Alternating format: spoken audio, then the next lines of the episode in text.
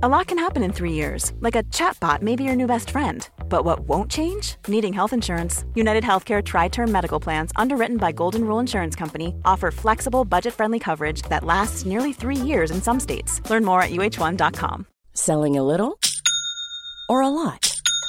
Shopify helps you do your thing however you cha-ching. Shopify is the global commerce platform that helps you sell at every stage of your business. From the launch your online shop stage to the first real life store stage, all the way to the did we just hit a million orders stage. Shopify is there to help you grow. Shopify helps you turn browsers into buyers with the internet's best converting checkout. 36% better on average compared to other leading commerce platforms because businesses that grow grow with Shopify. Get a $1 per month trial period at shopify.com/work. shopify.com/work. Hey, I'm Ryan Reynolds. Recently, I asked Mint Mobile's legal team if big wireless companies are allowed to raise prices due to inflation. They said yes. And then when I asked if raising prices technically violates those onerous 2-year contracts, they said, "What the f*** are you talking about? You insane Hollywood ass." So to recap, we're cutting the price of Mint Unlimited from $30 a month to just $15 a month. Give it a try at mintmobile.com slash switch. $45 upfront for three months plus taxes and fees. Promo rate for new customers for limited time. Unlimited more than 40 gigabytes per month. Slows. Full terms at mintmobile.com.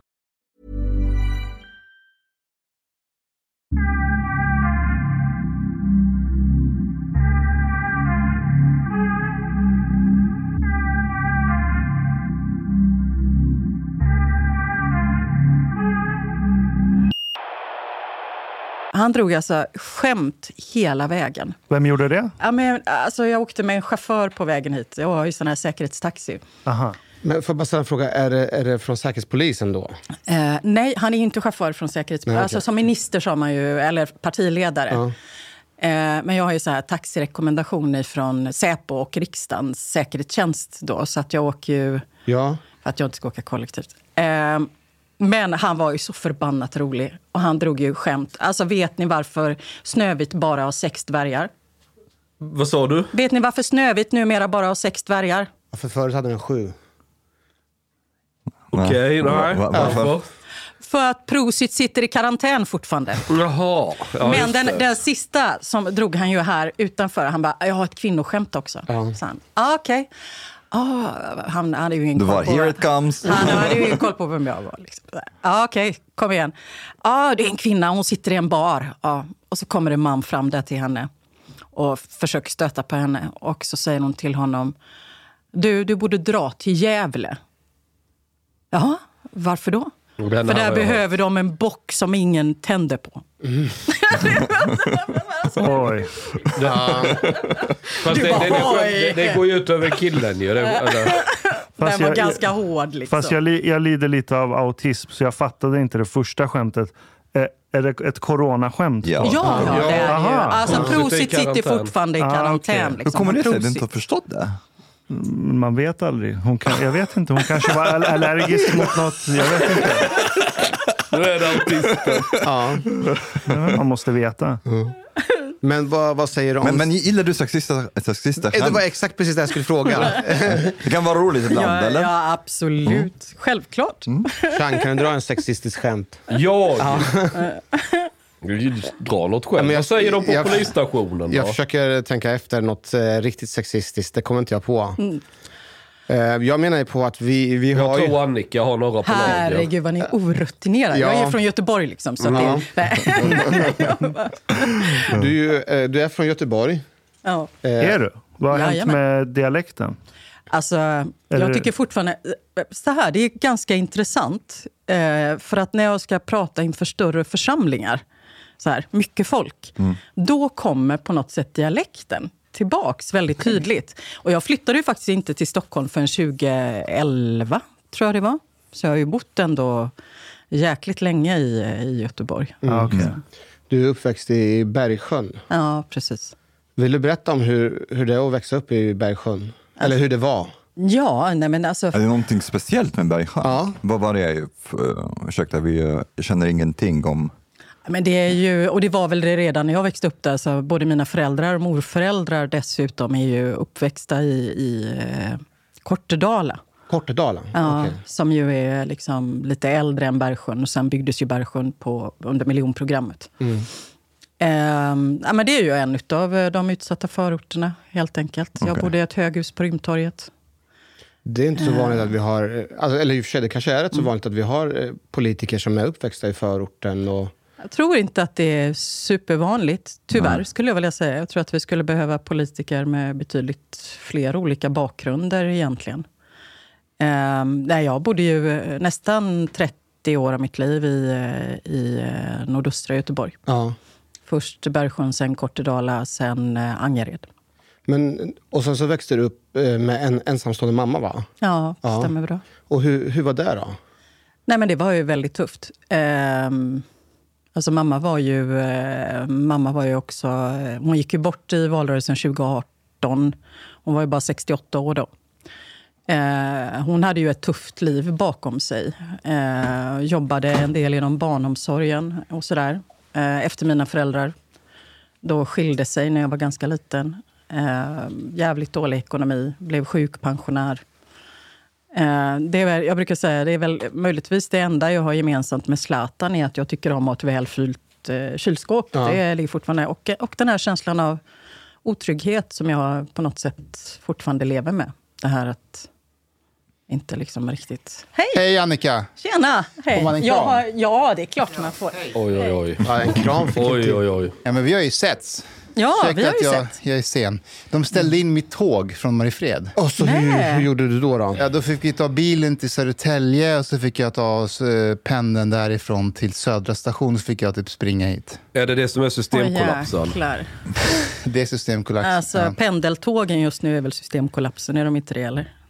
De går ju aldrig. Eh, de...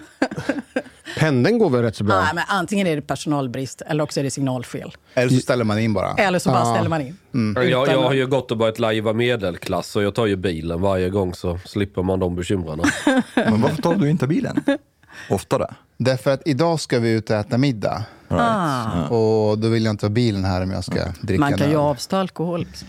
Det är inte så att Mustafa dricker så mycket ju så alkohol många ändå. bra alkoholfria alternativ numera. De, de är halal, Mustafa. Där får du lite men jag tänkte just ikväll när man träffar Fredrik Wester. Då... Ah. Förresten, han undrar om du vill komma och ta en drink med honom. Jaha. Jag vill följa med. Jag, tror, jag har nog i riksdagsgrupp idag. Ah, Okej, Jag har lite sån här dålig närvaro på den så jag måste skärpa mig. Okej, okej. Ja. Men ta Fast det lät ju väldigt mycket trevligare. måste Ja, men det är, mm, han vill gärna träffa dig. Ja, men gud. Vi var inne på att växa upp i miljonprogramsområdet. Det var där jag ställde frågan. Och hur det var att växa upp där. Du sa att det var väldigt tufft. Nej, men alltså jag, jag, jag, det, det insåg man ju inte när man växte upp där riktigt. Utan jag växte upp i ett sammanhang där alla hade det ungefär som en själv. Jag gick ju nio år på Bergsjöskolan. Eh, vi hade ju två äldre syskon. Eh, morsan var sjukpensionär. Eh, det var ju inte, det här med sociala problem var ju inte... Det, jag blev väl först egentligen medveten om det när jag flyttade därifrån. Eh, när jag började på gymnasiet. Men, men var det När man ser kontraster eller... Ja, men alltså kontrast. Jag kommer ihåg första dagen på gymnasiet. Eh, och jag började, första första eh, gymnasiet jag började på var ju på Schillerska i Göteborg. Och det var ju mitt i stan. Alltså om du tänker dig Vasaplatsen, en bit därifrån. Eh, och det var ju då kids från ja, helt andra delar än vad jag var uppväxt med. Eh, och jag kommer ihåg, för att då skulle man presentera sig för varandra. Och när jag sa att jag var från Bergsjön. eh, Att det blev ju så här... Ja, men reaktion på det. Men Vad var reaktionen? Nej, men det var väl... Ja, men man, man, det, redan då var det ju, det var ju ungefär som om du tänker dig idag.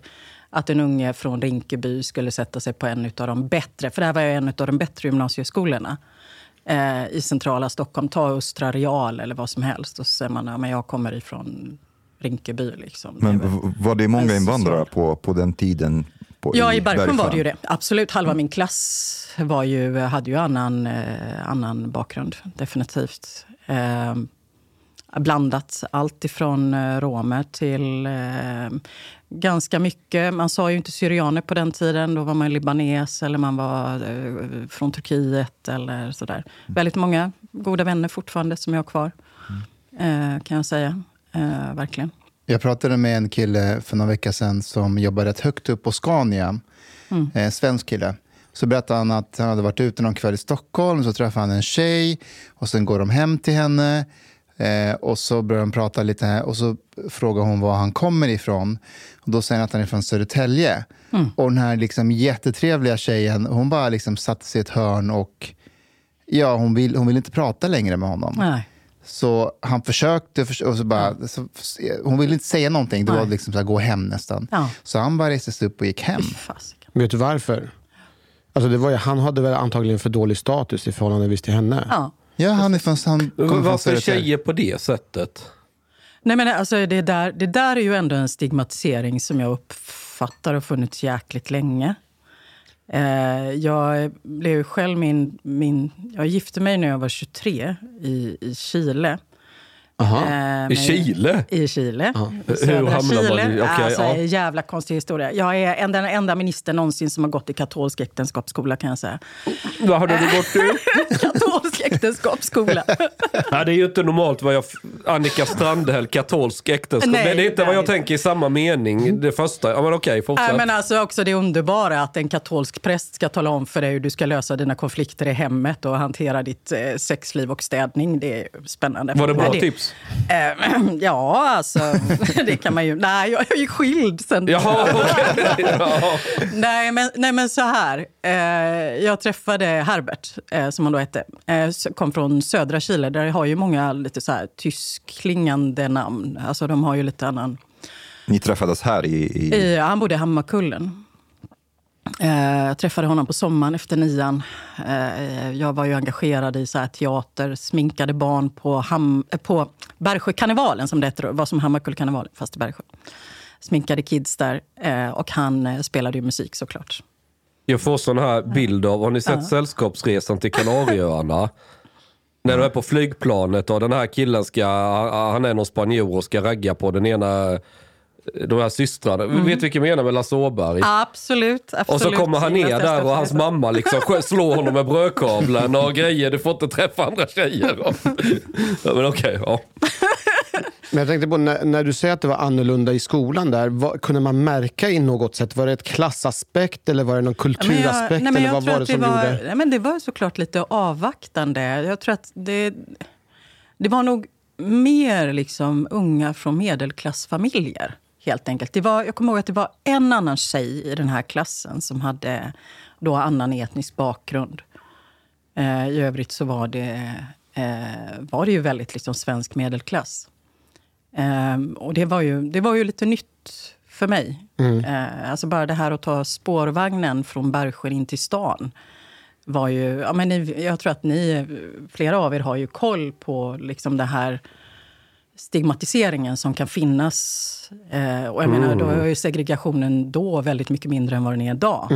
Men det var ju ändå så att både mina föräldrar och morföräldrar kom ju själva utifrån Alltså det var ju arbetarklass från, från liksom, mm, ja, Kortedala. Eh, mina båda föräldrar var uppväxta i Kortedala, så, men, typ som Bergsjön. Liksom, var ju då eh, eh, ingen eh, skolbakgrund. Eh, alltså det fanns under hela min uppväxt så fanns liksom aldrig den där bryggan över till någon form av medelklass, Svensson-grej. Hur har det där påverkat dig när du sen är i maktens korridorer? Det har påverkat mig jättemycket. Det har påverkat mig jättemycket. Jag trodde ju aldrig jag skulle bli minister. Eh, och jag var ju inte heller polit, partipolitiskt engagerad förrän jag fick eh, frågan om att bli minister 2014. Eh, för att, och det, det där försöker jag ibland förklara för, för partiet, och för SSU inte minst. För mig, det fanns ju inget SSU där jag växte upp på Rymdtorget i Bergsjön. Liksom. Det fanns inte tanken eh, att man skulle söka sig till ett politiskt ungdomsförbund fanns inte riktigt. Jag engagerade mig då i teaterföreningen där uppe, Bergsjöns kulturförening. Då var jag väldigt ung. Eh, och sen var det Kyrkans ungdom, det var Bergsjökyrkan. Men där vänta, ungarna hängde. Liksom. Du hade ingenting med Socialdemokraterna att göra innan 2014? Eller? Nej. Men Du, du, var ju Va? fack, du var fackligt engagerad. Ja, fast på TCO-sidan. Ja. Eh, Så jag hade ju ingenting med... eh, Och det blev jag ju när jag började jobba i... Jag började jobba i... eh, Och det gjorde jag ju direkt efter gymnasiet. Mm. Eh, började först jobba... Eh, först var jag ju praktikant i ett arbetsmarknadsprojekt i Angered. Eh, och sen fick jag en, först en timanställning där.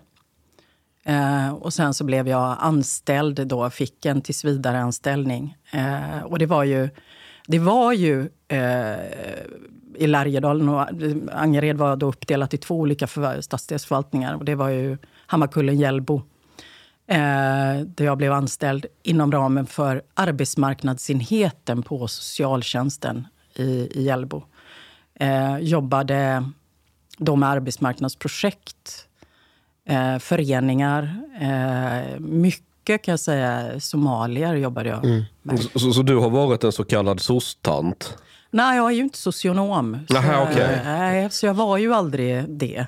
Men man kan säga att du jobbar mycket med projekt. Så du har liksom... Jag jobbar med arbetsmarknadsprojekt. Helt enkelt. Alltså det var ju massiv arbetslöshet. Eh, och det, det handlade ju om, eh, egentligen idag om man ska titta tillbaka på det, så handlade det om eh, hur Göteborgs kommun skulle kunna göra sig av med kostnader för arbetslösheten genom att få in folk i a-kassa istället för att de skulle gå på socialbidrag som det hette då. Försörjningsstöd heter det idag.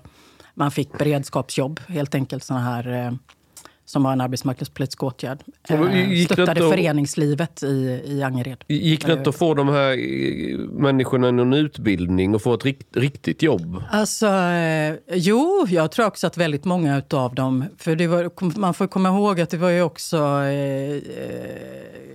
Det var ju både somalier, mycket somalier, mycket eh, forna jugoslaver av olika bakgrunder. Vilken tid pratar vi om nu? 90, eh, om du tänker 95, 96, Ja, just det. 97, 98, 99 där någonstans. Det kom ju många från Balkan där på 90-talet. Balkan var ju jättemycket eh, som kom från Balkan. Och Men- de har ju klart sig jäkligt bra. Ja, jag skulle precis säga det. De kom ju i arbete väldigt många. Jäkligt snabbt. Men jag tänker, det kom somalier, för det, det jag har växt upp men det är ju verkligen ut på Knäckebröhult åt helvete i Vischan, är ingen har koll. Men, Knäckebröd. men, men jag minns att vi fick en i klassen som kom från Balkan och alla andra tittade storögt. Liksom. Det, var, det var som en utomjording hade dykt in där. Hur kändes det för dig då? För du hade väl varit den som... Ja, då var ju inte jag den värsta blatte längre. Nej. Då fanns det faktiskt Nej. någon som övertrumfade mig. För du lajvar ju egentligen blatte... Men, Annika, det, det är en term du har använt några gånger. Skulle du kunna utveckla den? För jag, jag tror inte jag riktigt fattar. Den här stigmatiseringen du pratar om. Vi- Vilken typ av stigmatisering är jag det? tror att det, det handlar... Kanske, det är väl kanske någonting jag fortfarande... Jag är ju extremt bra på att bemästra det idag. Men det är ju ett klassperspektiv, helt klart. Min pappa var ju bärgare och min mamma var... Ja, men hon eh, Vad sa du, bärgare? ja, jobbade på bärgningskåren. Jaha, ja, jag bärgar bilar. Ja. bärga bilar.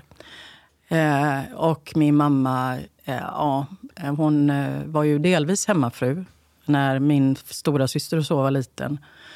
Eh, sen så jobbade hon extra eh, i, som, ja, inom barnomsorgen, helt enkelt. Eh, en del. Eh, städade en del. Eh, vi pratade aldrig politik hemma, någonsin. Alltså jag, det där är ju sådär man kan känna ibland när man träffar eh, folk i partiet. så här. Ja, jag kommer från den här bakgrunden, men vi satt alltid och hade djupa samtal om svensk politik runt köksbordet. Det var ingen som pratade politik hemma hos mig, kan jag säga. Det, det, det fanns inte. Ehm, och det, det var nog kanske just den här känslan av att jag inte riktigt begrep, begrep koderna eh, när jag började gymnasiet. Ehm, Hur märkte du koderna? Eller vad, vad... Nej, men alltså, eh, dels det här som jag nämner eh, när jag började gymnasiet. Att, att man kände, jag, jag kände att det var, det var inte den typen av barn eller kids som jag själv var uppväxt med riktigt, Nej, som jag nej. mötte.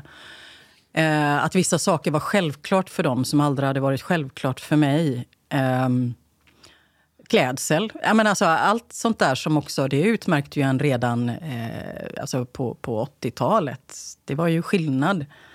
Eh, vi hade ju dessutom ingen ekonomi eh, alls. Eh, utan, eh, När du beskriver att ibland så är ni så pass fattiga så att ni får till och med låna pengar av andra för att kunna klara av. varje månad. Ja. Jag fick ju också, jag fick ju ibland då ringa och fråga min pappa, mina föräldrar var ju frånskilda, om han kunde komma med en hundring. Eh, eller en moster. Eller till och med gå till kyrkan som man gjorde i Bergsjön. Det gör man väl fortfarande. Ja, det gör man ju mycket högre utsträckning idag. Eh, och hämta matpaket. Ja, liksom.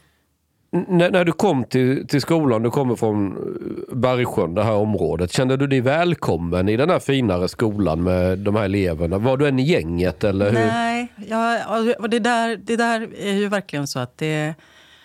Eh, det var, jag har ingen kontakt med någon jag gick på gymnasiet med idag. Ja, du har inte kontakt Men, med någon? lite, men, men du, du har ju varit minister, du har ju gå- gjort hela resan. Du går väl inte komma mycket? Ja, det är väl att bli Nej, statsminister. men, nu, är ju- nej, men, men du kan ju själv tänka dig ibland när man eh, har varit i sammanhang som jag har varit i som minister. Där man, jag har suttit på någon middag på slottet eh, Mm. där jag hade kungen på ena sidan och Carl Philip på andra sidan. Mm. Det är klart att den resan är ju för, för någon Men ingen från din gamla klass har hört av sig eller tyckte det Nej, var men kul gymnasiet, att... men jag, däremot har jag kontakt med, med de jag gick i, i grundskolan med, Bergsjöskolan. De har du kontakt med, men ingen från gymnasiet som du... Nej, det var, blev liksom inte så riktigt. Fast det är samma här. Jag har mer kontakt med dem i min grundskola Och det var väl så också att jag hade träffat Herbert då när jag var 16. Eh, jag flyttade ju hem till honom mer eller mindre. Så jag bodde ju med hans familj i Hammarkullen under gymnasietiden. Ehm, Hur var det? Att vara gift med en, med en person från Chile och familjen och allt som följer med? Liksom, var det, Ja, men det var ju jätte, jättepositivt faktiskt. Ehm, och det, det gjorde jag eh, några gånger där innan vi, vi gifte oss i Chile. Men då var jag ju 23 kanske. Eh, men då hade vi ju varit där tidigare på så här längre vistelser. Typ man åkte tre månader. Men ni vet ju när man åker långt sådär. Ja. Och var där tre månader. Liksom. Eh, och då bodde vi med hans familj i Chile. Och jag bodde ju med hans familj i, i Hammarkullen. Eller hans mamma och hans, eh, hans syskon. Eh, skitbra. De var ju jättebra. Eh, och det, de tillhörde ju de här, de kom ju direkt efter kuppen. Eh, De flydde eller direkt efter, Pinochet- först så bodde de fyra år i Peru eh, och sen kom de hit 78. Eh, men det som var lite intressant med... med, fan, ska, ska, jag- ska jag prata om det här? Ja, det är superspännande. Det är spännande. Eh, nej men, alltså Herbert då, han, ja, men han kom ju hit 78 då. Han var eh, född... Han måste ha varit åtta år när han kom hit då, ja, för de flydde 74 och då var han fyra. Eh, men han blev ju, apropå det här, han blev ju tillbakaskickad av sin familj. Eh, när han bara, ja, ett år tror jag efter de hade kommit till Sverige. För att han eh, kunde inte bete sig. Det, ja, men ni, ni har Ja, hört den uppfostringsgre- han varit- Uppfostringsgrejen. Han var ju äldsta syskonet. Fast inte till Somalia va? Nej, nej, till. Chile. Så den, Till kultur, Chile. den Förlåt. kulturen Ja. finns även... Har chilenare har den kulturen också. Ja, men så han blev tillbakaskickad till sin farfar eh, i södra Chile och familjen där. Eh, och kom inte tillbaka till Sverige. Så han blev, först flydde i åtta år, var här, blev tillbakaskickad till farfar. Eh, kom tillbaka hit när han var 15. Eh, och skulle då liksom eh, in i svenska samhället och lära sig svenska. Han blev snickare, han var snickare, eh, en utbildad snickare. Eh, härligt på 90-talet, han hade ju inget jobb. Eh, liksom. Men, men det var Herbert han gifte dig med? Herbert, Ja, just det. Men var han värsting? Alltså, han, var, han var kriminell? nej, nej, verkligen inte. Men han, vad vad var det som gjorde att han skulle skickas tillbaka till Chile för Nej, men han var ju bara nio år när han blev tillbaka. Nio, tio år. han, kunde, nej, men han var stökig. Liksom. Han var stökig. De tyckte att han var stökig. Och det kanske inte var så konstigt om man har varit på flykt som man är fyra år. Liksom. Hur länge var ni gifta? Eh, vi var ju gifta. Ja, vi skilde oss. Det var väl så här att antingen skulle vi skaffa barn eller gifta oss. Vi hade varit ihop sedan jag var 16 och vi gifte oss när jag var 23. Sen så skilde vi oss när jag var 25-26 någonstans. Det här är typ år... 98, 99 Okej. någonstans. Och hade du utbildat dig till frisör? Vid, för jag har hört många gånger att du Ja. har utbildat frisör, men stämmer det? Det, det stämmer att jag är det. Mm. Eh, jag har ju eh, aldrig arbetat Jaha, okej. dock med det. Jag var eh, extremt dålig. Dålig. Men, men, men ni bodde i, i Chile ett tag då? Ja, alltså nej, vi bodde inte där. Men vi, vi var där periodvis, så här, tre månader i taget Okej. under ett antal år. Eh, hade, ja, var mycket ja, spännande start på livet, höll jag säga. Men jag tänkte, Herbert och hans familj från Chile, pr- pratade inte de mycket politik vid köksbordet och så här? Ja, Herberts pappa eh, gjorde det. Eh, Och han var rätt vänster, ja, förmodar jag. Väldigt vänster. Han var ju eh, engagerad med Allende. Var- Var det första gången du kom i kontakt med liksom, politiken eller sådana? Nej, men det, nej, det är en jättebra fråga, eh, Chang. Men det var det nog inte. Jag, var, jag hade tidigt ett väldigt stort, av någon anledning, ett väldigt stort samhällsengagemang. Eh, Var det teatern då du tänker? Och... Ja, men jag började tidigt. Jag var sju år när jag började med teater. Det har jag fortfarande väldigt gott av kan jag Mm. säga. Och sen slutade jag någon gång när jag var 17-18. Eh, där, det är klart, där fanns ju också människor som var... För det var en så här stor bredd åldersspridning. Jag var med i någonting som liksom hette Sky i Bergsjön som var ganska... Så här, vi turnerade en del Mm, och spelade på olika ställen och sådär. Det var stor spridning i ålder. Ehm, där var ju klart en del politiska diskussioner. Det, det var det definitivt. Alltså apropå var, var får man intresset ifrån. Men sen har jag ju alltid varit... Jag var ju en så här, jag var ju en plugghäst. Jag var ju verkligen en plugghäst. Eh, Hade du bra betyg? När Ja, jag hade väldigt det var så du hamnade på den lite finare gymnasieskolan? Då var det betygen? men jag, hade, jag hade ju väldigt bra betyg. Eh, jag hade väldigt bra betyg. Men, eh, och, och ett stort engagemang i... Liksom, framförallt så var det ju språk och samhällsfrågor. Eh, biologi var jag bra i, fysik och sånt där. Matte sög jag i. Idrott var jag katastrof i. Nej, men lite sådär. När jag pratar med eh, personer som är från Göteborg och tänker, eh, säger att Annika Strandhäll, kommer du ihåg henne och vad, vad hade hon för inverkan politiskt?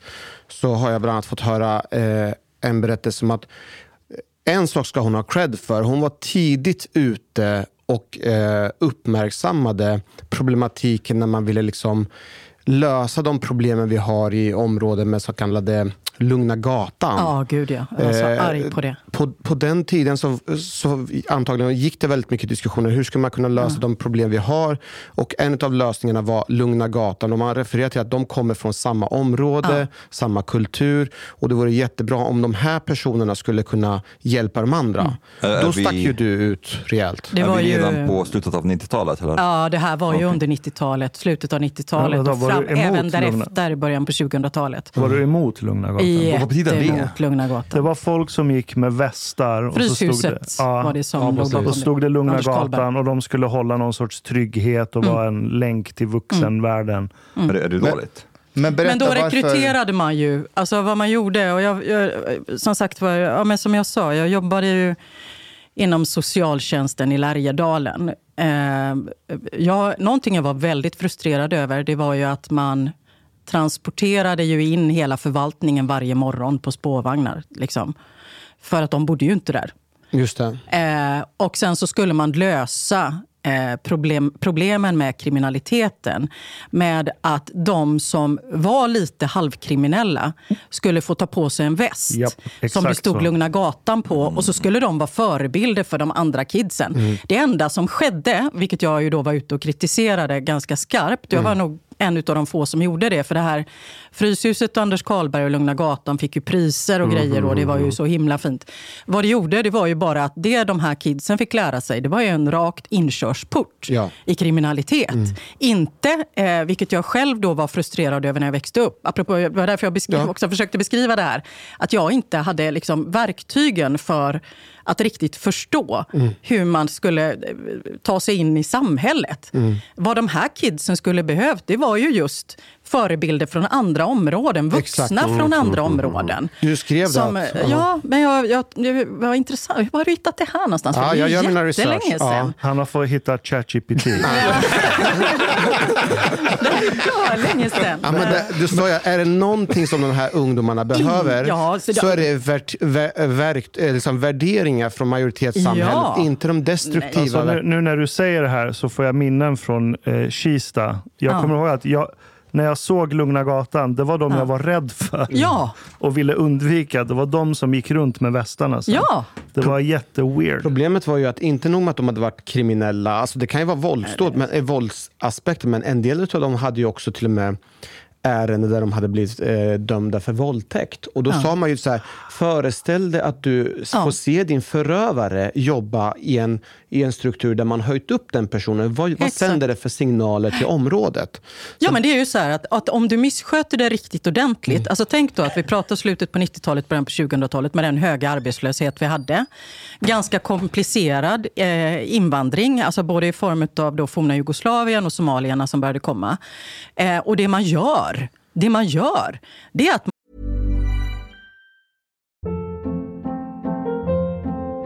Hold up. What was that? Boring. No flavor. That was as bad as those leftovers you ate all week. Kiki Palmer here, and it's time to say hello to something fresh and guilt-free. Hello Fresh. Jazz up dinner with pecan-crusted chicken or garlic butter shrimp scampi. Now that's music to my mouth. Hello Fresh. Let's get this dinner party started. Discover all the delicious possibilities at hellofresh.com. Quality sleep is essential. That's why the Sleep Number Smart Bed is designed for your ever evolving sleep needs. Need a bed that's firmer or softer on either side? Helps you sleep at a comfortable temperature? Sleep Number Smart Beds let you individualize your comfort so you sleep better together. JD Power ranks Sleep Number number 1 in customer satisfaction with mattresses purchased in-store. And now, save 50% on the Sleep Number limited edition Smart Bed for a limited time. For JD Power 2023 award information, visit jdpower.com/awards. Only at a Sleep Number store or sleepnumber.com. Man höjer upp värstingkidsen i området och ser till att de får ett jobb och de får betalt. Eh, signalen du skickar till alla andra är ju att beter du dig, ja men då, då, är, då får du en belöning för det. Men jag tyckte att det varför- var så konstigt. Varför gjorde man så? Nej, men jag, alltså det fanns ju någon, eh, någon konstig bild av... Kommer du inte ihåg de här värstingresorna Jo. som man gjorde också när man var ute på segelbåtar? Eh, va, ja, du är kriminell. Ja, men du får en, en resa till Söderhavet på en båt. Eh, det var ju ett feltänk. Va? Det var ju på något Ja, ja. sätt... Ja, Det ja, ju- gud det det ja. Victor Almeida ja. berättade ju om det när han var hos Men oss. An Annika, om jag får vara helt uppriktig och ärlig, och du, nu kanske jag är elak också. Är inte det här en, den här att man ska höja upp de som är värstingar i kriminella, är inte det en, en spår av en socialistisk idé? Nej, det skulle Du jag skulle inte säga det? Nej, jag skulle För absolut det har jag inte- alltid gjort en koppling mellan att det, det svaga, de missförstådda, vi måste satsa på dem, vi måste höja upp dem. Och då har man eh, riktat in sig på de här kriminella personerna. Nej, men nej. Däremot så skulle jag säga att, att en socialistisk idé är att människor ska få livschanser. Det vill säga att, att går livet åt helsike eh, så ska det finnas möjligheter för dig att komma tillbaks. Eh, men inte minst tänker jag eh, att det man snarare behöver ju, om vi nu ska prata om det här, precis det här exemplet. Eh, det man hade behövt göra, det hade ju varit att ta, ta dem som verkligen skötte sig. Just. Eh, och se till att, att de fick en möjlighet eh, att vara de här förebilderna.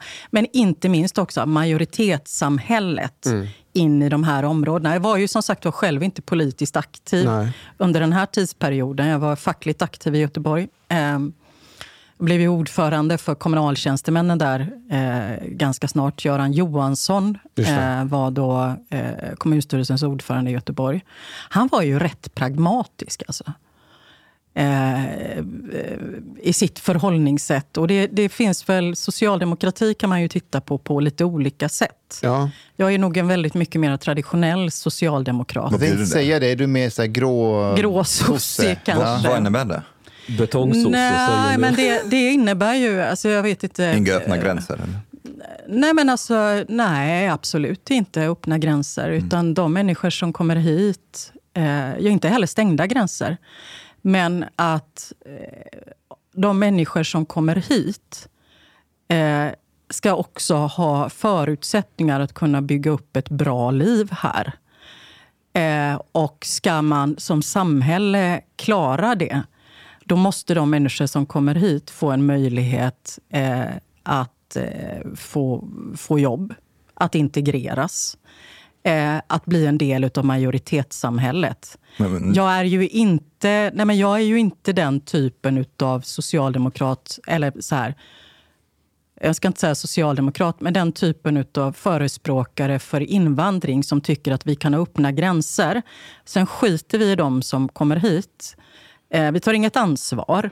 Eh, utan folk kan, kan bo under broar. Det är upp till individen själv att skapa sitt eget liv. Det finns ju en sån falang inom högern. Det gör det. Ja, ja, men jag tänker det. Där har du ju Centern, du har Ja. en del av Liberalerna Ja. eh, där. Eh, Fredrik. Segerfeldt var Ja. det väl? Skål ris om dagen eller? Precis. Men, ja. men tycker du att, att Sverige har lyckats med att integrera alla dessa människor som nej, har? tycker jag inte. Varför inte? Det är vårt största samhällsproblem just nu.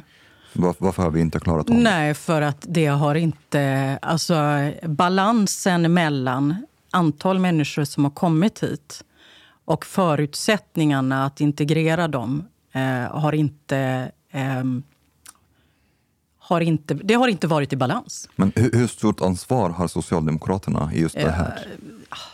Det, det, det, ja, det är klart att Socialdemokraterna har ett ansvar. Det är andra också som har ett ansvar.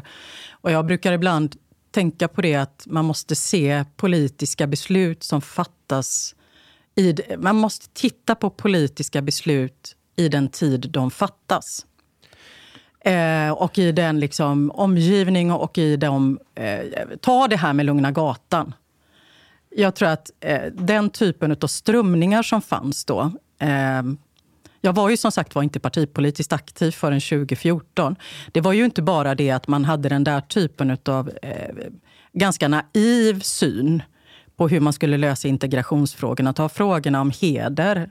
Eh, mm. jag hade ju, jag hade ju, när jag gick, då gick jag i Bergsjöskolan på 80-talet. Jag hade ju klasskamrater som försvann. Eh, och inte bara försvann. Jag hade ju eh, tjejer i klasser som gick över mig som helt plötsligt gifte sig med någon och åkte iväg till USA.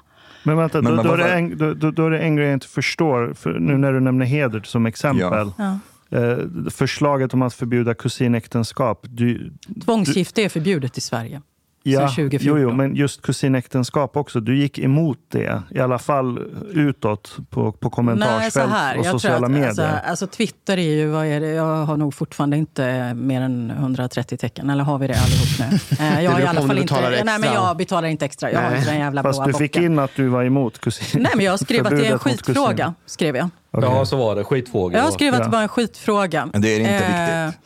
Det är det du menar? Men hur ska man... jag, men, nej, jag menar inte att det inte är viktigt. Eh, jag menar så här, eh, att eh, tvångsgifte i Sverige, eh, det, det, är förbjudet sedan 2014.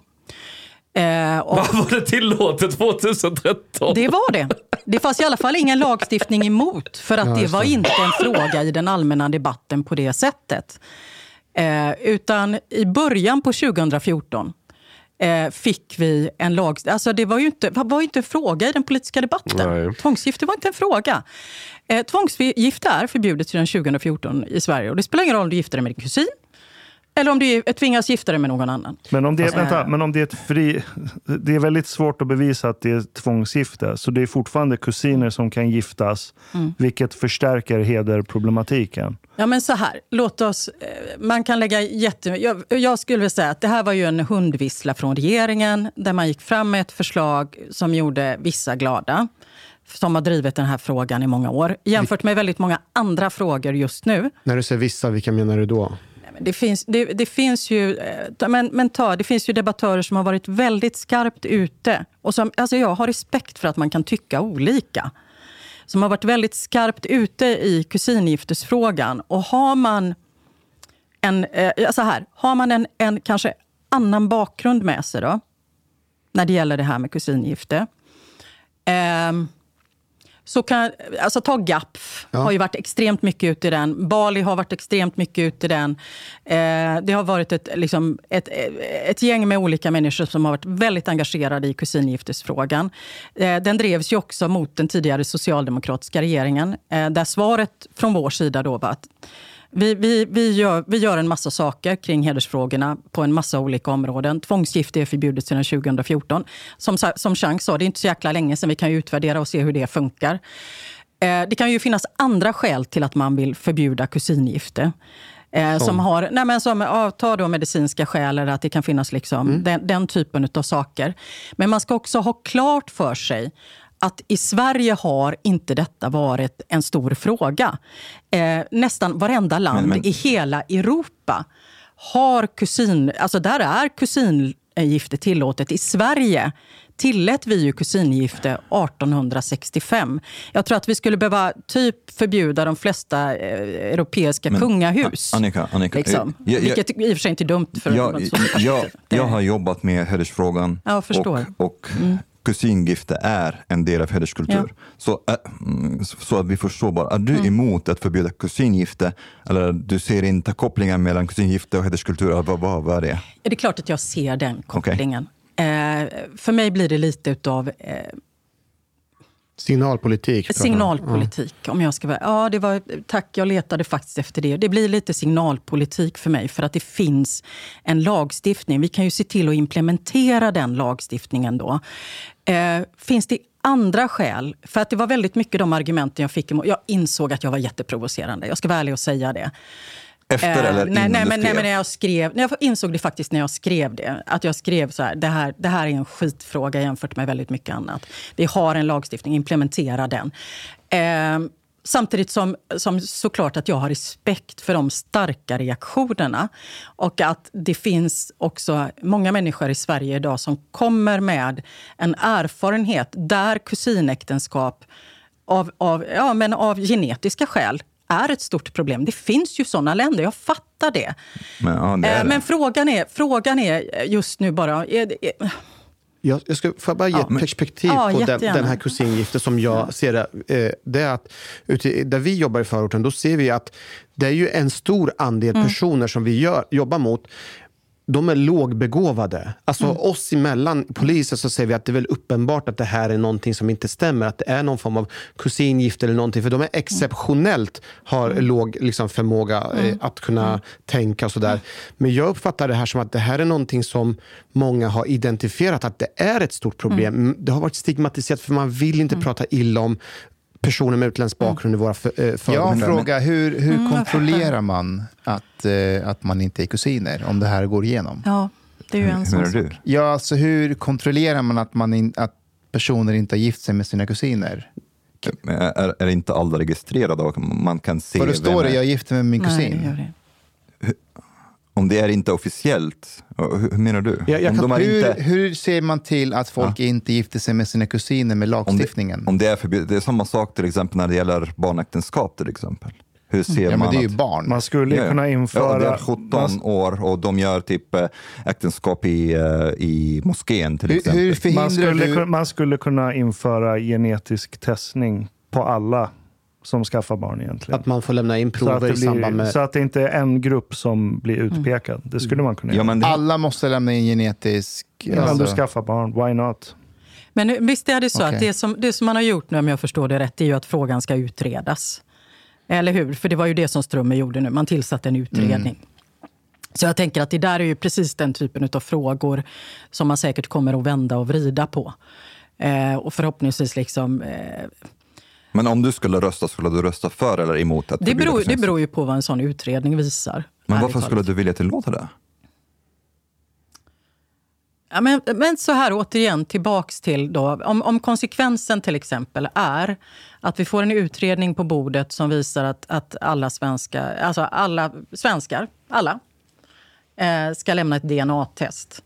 Det, det som ju är liksom, politikens överväganden ibland, det är ju att man väger insatsen mot effekt, om man får uttrycka sig så. Och är det så att, att en utredning skulle visa att det här kommer leda till sådana konsekvenser så att det blir helt oproportionerligt i form till liksom problemets storlek när vi har en lagstiftning om tvångsgifte. Men, men, men, Alltså, men om då det är... kanske jag, ja, Ja, men kanske också, men skulle det visa att det är ett problem och att det här är, är någonting som vi absolut borde göra. Men, men det är inte bara i, ett genetiskt problem, det är ett problem inom hederskultur. Och Mm. det går inte alltid att kontrollera om det är tvångsgifte eller inte. Det, fin, det finns familjer Mm. som, som eh, pressar sina barn, sina döttrar, att gifta sig. Mm. Ehm, och och det, det, det går inte alltid att bevisa att det är tvång på det Nej. sättet. Det, döttern kommer inte gå och anmäla familjen till exempel. Men hur- Men om det är förbjudet, så det, det kommer Du inte bli att någon folk- press på henne. Okej. Om, om man inför, hur gör man i andra länder? Hur kontrollerar man i andra länder? Men man vet, staten vet vem som är vem. Vem Vad menar du? Ja, men, Fast det, På det, i Island- Sverige på. Island så screenar de Man vet inte om jag har syskon eller inte. I Staten vet inte om det de i är syskon eller inte. Jag kan förklara varför. Mm. Att när, du, när, när du slår i på, eh, inte alla som kommer hit som flyktingar har staten koll på vem deras syskon är Mm. eller deras släktingar är. När du, kollar på, när du går in och slår det på folkbokföringen så kan det framkomma att det här är deras föräldrar. Men that's about it. Det kopplar inte. I, I svenska systemet är det inte alltid finns koppling kring vart mormor är eller morfar Men det, bor. går, det, det är jätteenkelt att göra. Varför inte? Om, om du vet till exempel att det, de två har samma föräldrar och eh, du kan spåra vem är vems moster, vem är vems faster, bla bla bla. Det, är- varför är det svårt? Förstår inte. Men det, det här med att det är väldigt få, eller att det kan vara ett litet problem om man bara kollar hur många, hur stor andel av alla som bor i Sverige är barn till kusingifte.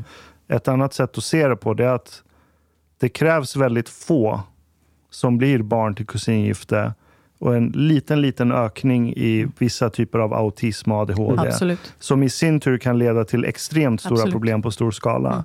Så, så jag tror det är fel att kolla hur många personer är som utsätts för det här. Utan snarare se hur många räcker det för att det ska bli extremt många människor som blir våldsbenägna. Vi har ju, vi har ju haft, alltså man tittar, eh, det blev ju någon, någon hånspinn på det där, men jag menade ju faktiskt verkligen det att, att det har ju, eh, alltså Sverige är ju ett, ett litet land i norra Europa. Eh, för, för ett, ja, lite mer än hundra år sedan, ett par hundra år sedan, eh, så har ju det här varit ett problem i Sverige. Där människor bodde extremt isolerat på små områden. Eh, Man hade genetiska kopplingar till varandra. Eh, Det ledde till problem. Det, det finns väldigt tydliga sådana exempel. Så att jag menar, jag... jag eh, Det finns blev- kvar på sina håll lite. Listerlandet Ja, jag och... tänker att du... Ja, men jag tänker att ni liksom... Men Annika, det, det, finns, vad jag menar. det finns också en annan aspekt, Mm.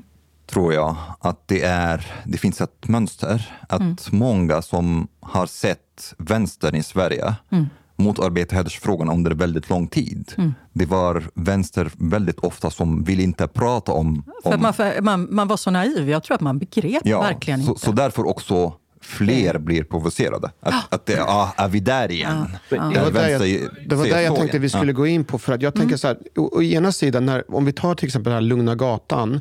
Där kunde du vara väldigt offensiv och driva den här frågan. Men jag försöker föreställa mig om du verkligen hade varit inne i maskineriet och varit eh, en sosse och på kommunalrådsnivå eller någonting.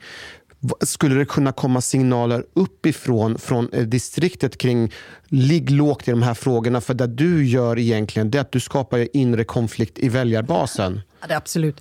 Det tänker jag i, i nästan vilket... Eh, ja, det, det tror jag absolut. Och i vilket parti som helst. Alltså, det är ju ingen hemlighet att diskussionen kring den här typen av frågor under lång tid var jättekänslig i Sverige. Varför är den extra Politiskt. känslig för vänsterlutande partier? Tror Jag är du? inte säker på att den, den är det. Jag tänker på så här valstugede, alltså valstugedebaclet 2002. Kristianstad. I valrörelsen. Ja, men du vet när man gick runt till eh, moderata valstugor och ställde frågor. Eh, och man visste inte att de, de visste inte att de blev inspelade. Alltså de tappade ju valet på den frågan 2002. Det var ju en, ett annat samhällsklimat. Vad fick Moderaterna där innan han avgick, den här eh, Bo Lundgren. Exceptionellt Bo Lundgren? lågt. 15,7 Ja, det var nog det procent. Det var ju total katastrof. Men var inte det också för att han inte var så där jättekarismatisk? Han var inte så karismatisk, men de tappade ju på den eh, valstugegrejen. Liksom. Mm. Så jag menar, det var ju ett samhällsklimat där man... Där det var otroligt känsligt. Menar, kom, ta den här med Lugna Gatan. Jag gick, jag, anledningen till att jag blev uppmärksammad när jag gick ut med det här, jag var ju nobody då. Jag var ju liksom en, för, för det här, det å, ena, att å ena sidan när du man säger... fick inte säga så. Fast å ena sidan så säger du att Moderaterna eller regeringens sida eh, signalerar, eh, det är signalpolitik, men är det inte egentligen det Socialdemokraterna också alltid har gjort, i fri, eller eh, vänstern, när det gäller hedersrelaterade frågor och liknande. För vi, vet ju, vi har ju rad på rad exempel där, där vi har haft modiga eh, socialdemokrater som har gått ut Ja, och de har ju liksom fått avgå.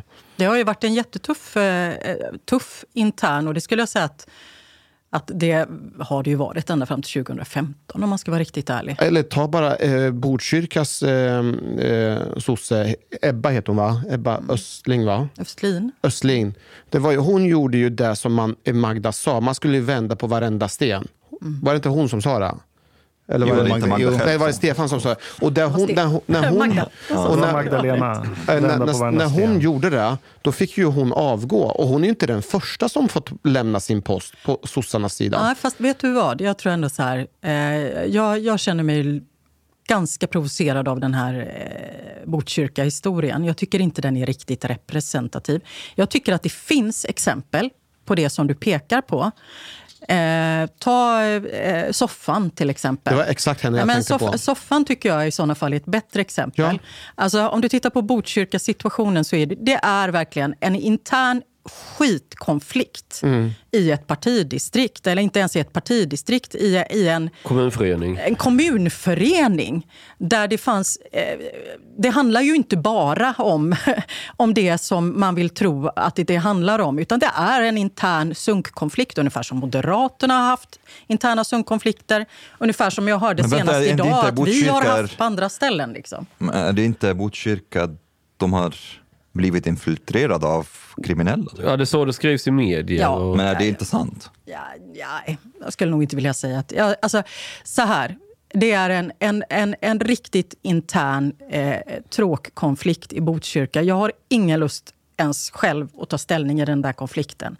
För att den är, den är, den är jättesunkig. Det är extremt tråkigt eh, att den har spilt över i den nationella debatten. Men eh, Annika, är inte det här ett klassiskt grej att när man, när man är obekväm eh, som politiker, Mm. istället för att diskutera sakfrågan som de facto finns, då försöker man eh, måla upp att problemet är egentligen ledarskapet, problemet är någonting Mm. annat. Jag pratar just specifikt med, eh, med eh, Soffan och Mm. Soffan sa att det här är en skenmanöver som man använder sig gång på gång. Mm. Att man, man pratar om att personen i frågan är obekväm. Det är klart som fan man ska vara obekväm om man är kommunalråd och ska driva vissa frågor. Och det är det här man försöker skylla över Mm. och säga att det är det som är problemet när det har uppenbarligen varit infiltrerat eller att det har funnits kriminella element i... i Ut- Utan att ta ställning i frågan så kan jag säga så här att min uppfattning är ju att Ebba Östlin eh, är och har varit en extremt skicklig och populär politiker eh, i Botkyrka eh, och i vårt parti.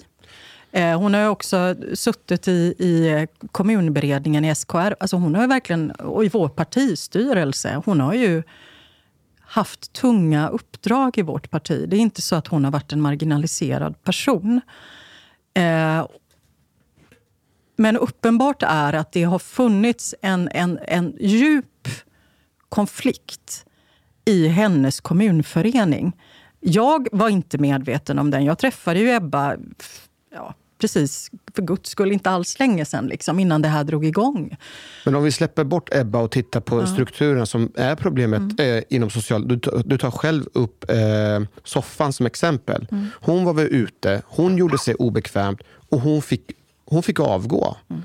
Och vart kom de signalerna från? Det var ju från eh, dis- par- partidistriktet själva som signalerade till henne hur hon skulle bete sig, vad, vilka konflikter hon inte skulle ta. Och det är det här jag bara undrar, vad finns det för eh, interna problematik inom Socialdemokraterna som, som, som omöjliggör att när du som ung person har växt upp i Bergsjön, ser de strukturella problemen, men när andra personer försöker adressera det så blir man tystad. När det gäller hedersrelaterade frågan, när det gäller den här frågan. Ja, Jag skulle ändå vilja, verkligen vilja säga att... Eh, så här. Eh, jag upplever att både Socialdemokraterna men också de flesta andra etablerade partier eh, under en lång tid hade för låg kunskap och kanske en viss naivitet när det gäller eh, Alla frågor. Nej, men eh, absolut verkligen inte alla frågor. Det tänkte jag bland annat på när jag, jag lyssnade när, när ni pratade med, med Jomshof häromdagen. Eh, när han pratar om att... Eh, ja, för det första så, så, så pratar han om att eh, han tycker att de nordiska länderna är världens bästa länder. Där vi har åstadkommit kanske liksom och att han lyfte fram det. Ja, skulle jag vilja säga, det är ju inte de politiska strömningar som Richard Jomshof representerar som har byggt Sverige. Det var inte Ja, där men vi diskuterade. Ja, men- ja. Nej, men det där... Nej, men du pratar ju om att, det, att vi har varit... Att, att Det man är har inte varit naiva. socialdemokratiska strömningar heller, skulle man kunna argumentera med rätt mycket fakta Fast, ja, till det, hands. det, det finns ett perspektiv här om man zoomar ut lite. Om vi tittar på, Annika tog ju upp det innan att Sverige har ju också haft så här kusinäktenskap och vi går tillräckligt långt tillbaka i tiden, folk levde isolerat allting. Det, var ju, det, var, det kallades ju mycket för Lort-Sverige. Du skrev den här boken. Lubbe. Nordström. Ö, ja. Det stora socialdemokratiska projektet i början på 1900-talet, det var ju, för Sverige var ju ett av Europas fattigaste länder. Vi Vi tog bistånd från Bolivia. kan jag säga. Ja, typ. Nej, men det var ju superfattigt. eh, folk hade inte el. De, det var liksom, eh, du hade en brunn, du hade utedass och, och det var standard. Ja, det hette inte Lort Sverige av en slump. Nej. Men det var ju det här stora sosseprojektet. Det var miljonprogrammen. Folk ska bo mer anständigt. Vi ska få in folk i skolor. De ska utbilda sig och industrialisera landet. Alltså det var ju allting på en gång. Sverige gick på hög varv. Ja, Det var en politisk enighet Men- om men miljöprogrammet. Tar man då så, här, så kallade gammelsosse eller betongsosse eller vad man nu vill kalla det. Det var ju det, var ju det stora projektet med Sverige. Det, och det var ju liksom välfärdsstaten och man sträckte på sig. Vi är världens bästa land, kolla på oss. Vi har lite social ingenjörskap också eh, inblandat mycket. i det här. Ja. Och, och hela den här biten. Det, är där jag tycker det är lite intressant. För tittar man nu så ser ju utvecklingen ut att gå lite baklänges i vissa områden. Det är Absolut. trångboddhet, vi börjar komma tillbaka till Lottsverige fast en modern version av det. Det är. Och, och, och det är det jag tänker också, eller så kanske Hanif också försöker adressera. Många måste ju se detta inom socialdemokratin, men vänta lite här. Och man såg det. Eh, Och de som gjorde det Vem, blev... man, man såg det, vem såg det? Eh, Ta för mig exempelvis, jag jobbar, ju- 2010 började jag jobba som polis. Redan där i, i Rinkeby så träffar man ju på social... För det måste man ju ändå säga, ut i förorten, där är ju sossarna och Vänsterpartiet, de är ju där ute och representerar folket och pratar med dem. Men det är de deras väljare. Vad sa du? Det är deras deras väljare. väljare. De andra är ju inte där. Men när man pratar med deras eh, förtroendevalda och adresserar problemet eh, så, så försökte de redan där och då förneka problemet. Men de som jobbade på ABF och alla de här ställena, de, de är ju där. De såg ju problemet. Men det där jag inte Men det fattar är inte att- de som fattar beslut. Nej, men det är ju samma, de tillhör ju samma, eh, him, samma kropp. Det är klart att man såg, såg problematiken. Okej, Annika. Men- vad Vänta, hade men- Socialdemokraterna kunnat göra annorlunda när det gäller migration och integration då? Nej, men så här. Jag, jag, för det första så, så eh, tror jag verkligen inte eh, att den migrationspolitiska överenskommelse som gjordes eh, vad var det, 26, 7, 8? Eh, som ju också vi ställde oss bakom. Vi skulle aldrig ställt oss bakom den överenskommelsen. Eh, och tittar man tillbaks eh, lite traditionellt på hur Socialdemokraterna har förhållit sig. Det finns något som heter Novemberöverenskommelsen från 1989, bland annat 90. Eh, som ju med, med dagens glasögon mätt skulle varit stentuff migrationspolitik. Där det var bara totalt stopp. Eh, alltså, idén från Socialdemokraternas sida har ju alltid varit bakåt i tiden. Att ja, vi är ju för att människor ska få komma hit. Men vi kan aldrig acceptera att det sker på bekostnad av att vi inte klarar av att upprätthålla välfärden för vanliga svenskar. Eh, och eh, då tänker jag framförallt så här, eh, och det var därför jag sa det jag sa innan, att vi kan ju inte ta in mer folk hit än de människor som också ska få en möjlighet att i sådana fall bygga upp ett vettigt liv. Få ett jobb, betala skatt, bidra till det gemensamma. Och eh, det skulle jag vilja säga har varit den traditionellt socialdemokratiska linjen fram till... Eh, ja, jag, jag, skulle säga att ett av de största misstagen är ju den migrationspolitiska överenskommelse som gjordes 2008 och 2007 någonstans. Men var det inte under, under 90-talet och slutet av 90-talet och början på 2000, var det inte stora migra äh, stor Det migration det. från Det Somalien? var det. och Det det, var, var det var det. Socialdemokraterna som styrde då? Vi styrde. Eh, först var det ju alliansen. Vi hade kriget på Balkan. Det var mycket människor som kom hit från Balkan. Det visade sig att, att inte minst gruppen bosnier eh, och många av de som kom från Balkan då, det är ju en av de mer framgångsrika integrationerna vi ändå har haft. Borde Sverige ha tagit eh, Nej, men jag tror att man, färre man, nej, från man, Somalien till ja, exempel? Nej, men jag tror så här. Man begrep inte. Jag jobbade ju med den somaliska gruppen i slutet på 90-talet. Ett, ett exempel. Jag tror inte man begrep vad man tog sig an. Utan man hade en bild av att det skulle vara ungefär samma sak som det var när vi integrerade arbetskraftsinvandrarna. Eller de som kom ifrån Chile när vi hade hög, högt tryck på arbetsmarknaden och efterfrågan i industrin på 70-talet. Eh, Men I slutet på så lång 90-talet, tid när vi, nej, men, när, men när vi tog hit somalierna, då, då, då, då kom för det första så hade vi kriget i Bosnien, människor som skulle integreras. Vi hade hög egen arbetslöshet. Eh, och sen tog vi hit en grupp som hade betydligt större utmaningar för att kunna... Eh, alltså vi pratar om en stor del där man inte man var analfabeter. Det kräver ju helt andra insatser för att man ska komma in på arbetsmarknaden. Jag hade ett exempel. Jag jobbade ju som sagt var med den här gruppen i, i Hjällbo och Hammarkullen. Eh, jag jobbade med somaliska kvinnor. Eh, och en av kvinnorna där som berättade för mig ja, hon hade ju ett, ett stort antal barn. Eh, hennes man var inte i Sverige ännu. Eh, hade fått en lägenhet på Hammarkulletorget. Eh, direkt från liksom, kom hit, boendet, ut i Hammarkullen. Eh, det ringer på hennes dörr. Eh, och hon kommer ju från ett krigsområde. Eh, hon tittar i nyckelhålet. Det står en främmande svensk man på andra sidan. Kunde inte svenska, kunde inte läsa. Eh, hon får total panik. Han ringer på dörren. Eh, hon tänker att hon kan inte öppna. Då sätter han en nyckel i låset och låser upp hennes dörr. Då tar hon ungarna och kryper in under det, ett av barnens säng. Det visade sig att det var ju fastighetsskötaren. De hade ju skickat ut lappar hur länge som helst om att de skulle komma och göra någonting. Eh, och jag tror att, att, att man politiskt, och jag, det handlar inte bara om Socialdemokraterna här, utan det var i bred politisk in, eh, enighet, så begrep man inte Men eh, det var de mest utmaningar. som styrde då? Ja, vi styrde då. Vi styrde ända fram till 2006 och sen var det borgerlig regering. Så att det, Men det fanns, det fanns liksom en sån här, en, en antirasistisk anda där, Ja, man, ja, ja. där man såg...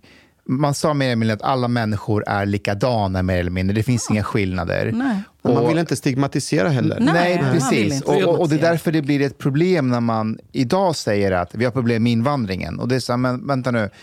Alltså invandringen, vi har tagit emot människor från alla olika liksom, delar av världens hörn. med Så- olika utmaningar. olika utmaningar, olika bakgrund. Så vi har inte problem med exiliranierna. Det går jättebra för dem, Mm. de sitter här. Vi har inte problem med dem från Balkan. Nej. Men vi har specifika problem med den somaliska diasporan, min egen, afghanska diasporan och så vidare. Och om vi på riktigt vill komma åt, då måste man ju faktiskt börja säga så här, de där grupperingarna. För att det, det är ju någonting så här lite rasistiskt, att alla de där invandrarna är likadana. Ja, vi har så är det problem ju inte. med... Nej, precis. Vad jag hör nu, Mm. det är att du verkar ha sett det här väldigt länge. För du har jobbat med olika grupper långt Mm. innan det här var en stor fråga på agendan som det har varit de senaste tio åren. Du verkar ha sett allt det här. Och levt i det dessutom. Ja, och Mm. levt i det. Och du har en historia där du har gått emot strömmen med vad du gjorde med Lugna Gatan till exempel. Mm. Så jag tänker att det är inte bara du som visste om det här under 2007, 2008, 2015. Det är säkert andra i partiet som har tänkt på det här, varit medvetna och undrat vad fan är det vi håller på med. Mm. Vad var det som hindrade er från att gå emot strömmen? Vad var priset ni var rädda för att betala? Jag har ju Okej. Du har lyssnat så här långt. På sista måltid. En mycket fin radioprogram i Sverige. Du tycker det är mycket trevligt. Men, min vän, lyssna på mig nu. Du har inte betalat biljett på klubb moltit. måltid. De har dom grabbarna de behöver pengar. Flis. Lax. Stolar. Dirabilar. Lyxhotel. Du vet. Då måste du betala om du ska lyssna mer. Du forman gaflera avsnitt också.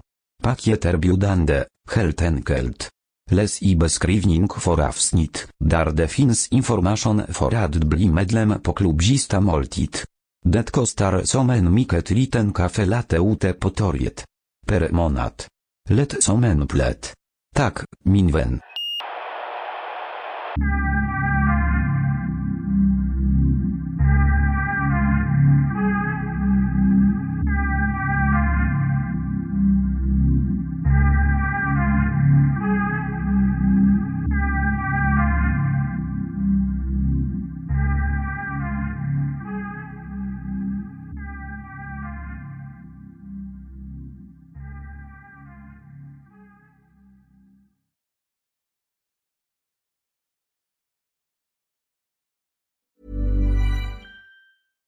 Selling a little or a lot? Shopify helps you do your thing however you cha-ching. Shopify is the global commerce platform that helps you sell at every stage of your business. From the launch your online shop stage to the first real life store stage, all the way to the did we just hit a million orders stage. Shopify is there to help you grow. Shopify helps you turn browsers into buyers with the internet's best converting checkout. 36% better on average compared to other leading commerce platforms because businesses that grow grow with Shopify. Get a $1 per month trial period at shopify.com/work. shopify.com/work. Hold up. What was that? Boring. No flavor. That was as bad as those leftovers you ate all week. Kiki Palmer here, and it's time to say hello to something fresh and guilt-free. Hello Fresh. Jazz up dinner with pecan-crusted chicken or garlic butter shrimp scampi. Now that's music to my mouth. Hello Fresh. Let's get this dinner party started. Discover all the delicious possibilities at hellofresh.com. Imagine the softest sheets you've ever felt. Now imagine them getting even softer over time. That's what you'll feel with Bowl and Branch's organic cotton sheets. In a recent customer survey, 96% replied that Bowl and Branch sheets get softer with every wash. Start getting your best night's sleep in these sheets that get softer and softer for years to come. Try their sheets with a 30-night guarantee. Plus, get 15% off your first order at bowlandbranch.com. Code BUTTERY. Exclusions apply. See site for details.